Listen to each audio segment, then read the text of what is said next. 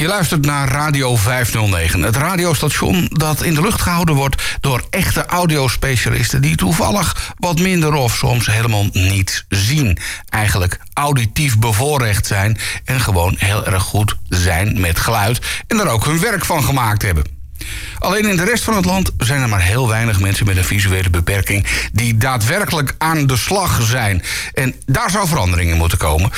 Ga ik over praten met eh, onze eigen DJ Braille, ofwel Daan de Kort. DJ Braille ken je natuurlijk van uh, zijn mooie muziekkeuzes uit zijn eigen platenkoffer. Maar op door de weekse dagen maakt hij de Tweede Kamer onveilig.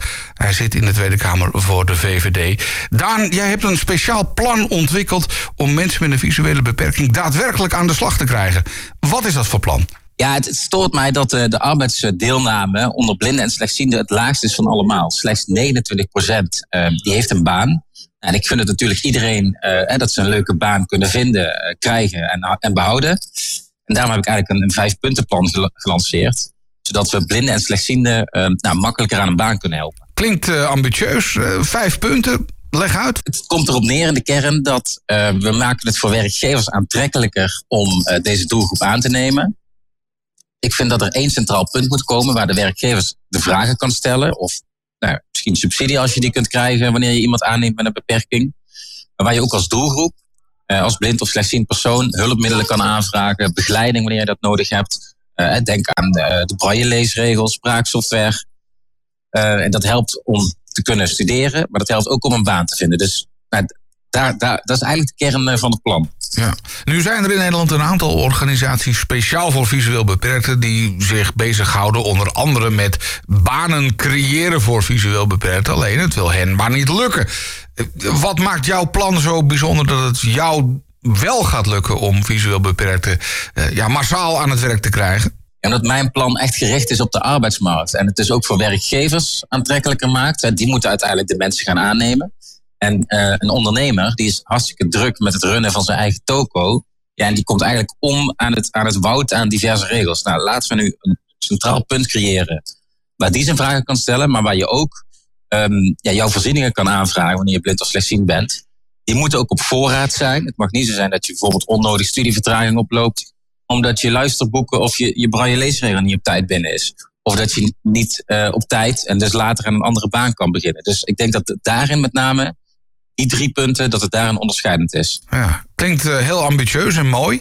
Maar uh, even concreet, hoe gaat dat eruit zien? Huur jij ergens in het midden van het land een, een gebouw waar je een aantal mensen neerzet die tekst en uitleg geven en uh, waar je een aantal braille leesregels en, en, en dat soort zaken gewoon op voorraad hebt. En als ze nodig zijn, dan, dan, dan, dan heb je ze meteen beschikbaar? Nou ja, als dat is wat nodig is om iemand aan een baan te helpen, is dat, uh, is dat wat het is. En voor de een, je moet ook echt kijken naar de persoon. De een zal heel veel hulpmiddelen nodig hebben, de ander iets minder. minder. Nou, iedere slechtziendheid of iedere ja, ook vorm van blindheid is anders.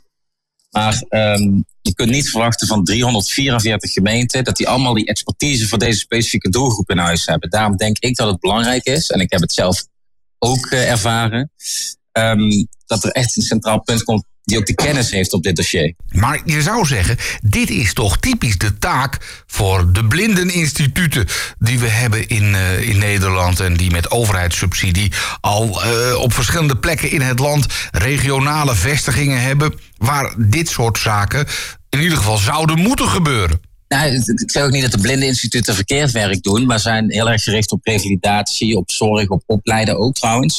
Um, maar dit plan richt zich echt op de arbeidsmarkt. Ik wil uh, die 29 procent, wat, nu de arbeidsdeelname is, is gewoon veel te laag.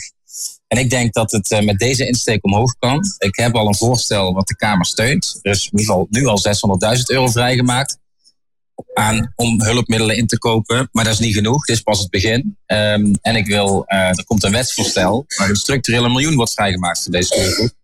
Um, en daarop moeten we voortbouwen. Klinkt mooi. Wellicht uh, moet je je kantoor vestigen uh, in hetzelfde gebouw als Radio 509. Wij gaan verhuizen naar een, uh, naar een nieuwe locatie. Midden in een winkelcentrum hier in Hilversum. Mooi centraal. En ja, dan kunnen werkgevers, potentiële werkgevers, meteen ook zien dat visueel beperkten tot fantastische dingen in staat zijn. Nou ja, wie weet. Ik zal, daar, gaat de minister uiteindelijk over. Maar ik zal ze tippen en vertellen over Radio 509 met, met al mijn enthousiasme natuurlijk. Ja, dat is sowieso goed, Daan.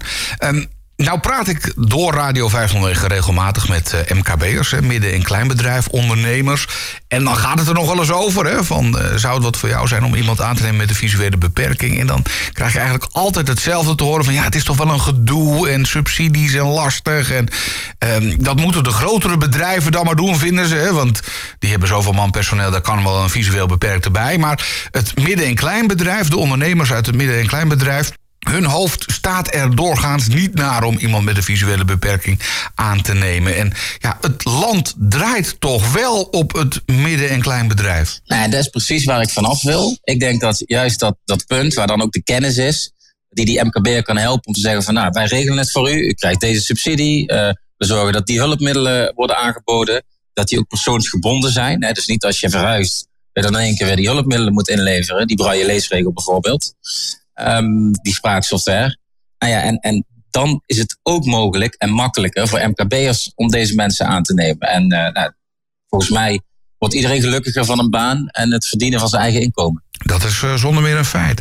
Uh, ik zei het net al, het is een uh, ambitieus plan, maar het geld is er dus eigenlijk al. Even heel concreet, wanneer gaat jouw kantoor open? Zo snel mogelijk. Liever vandaag nog dan morgen. Ik heb nu die 600.000 euro voor elkaar. Heb ik steun van de Kamer. En dit jaar komt er nog een wetsvoorstel. Eigenlijk het jaar erop geregeld zijn. Dat is mijn insteek. En dat, lijkt lang, maar in de politiek is dat echt heel snel, Peter. En dat komt misschien juist omdat ik zelf slechtziend ben. Uh, en er ook heel erg op druk. En, en bij mijn collega's, bij de minister, uh, nou, mijn best doe en blijf opkomen voor deze doelgroep waardoor we het uh, sneller naar voren halen. Ik vind het een mooi initiatief en laten we er het uh, beste van hopen, Daan. Daan de Kort, VVD Tweede Kamerlid en bij Radio 509 DJ Braille. Daan, dankjewel voor je uitleg. Tot sneller. Hoi.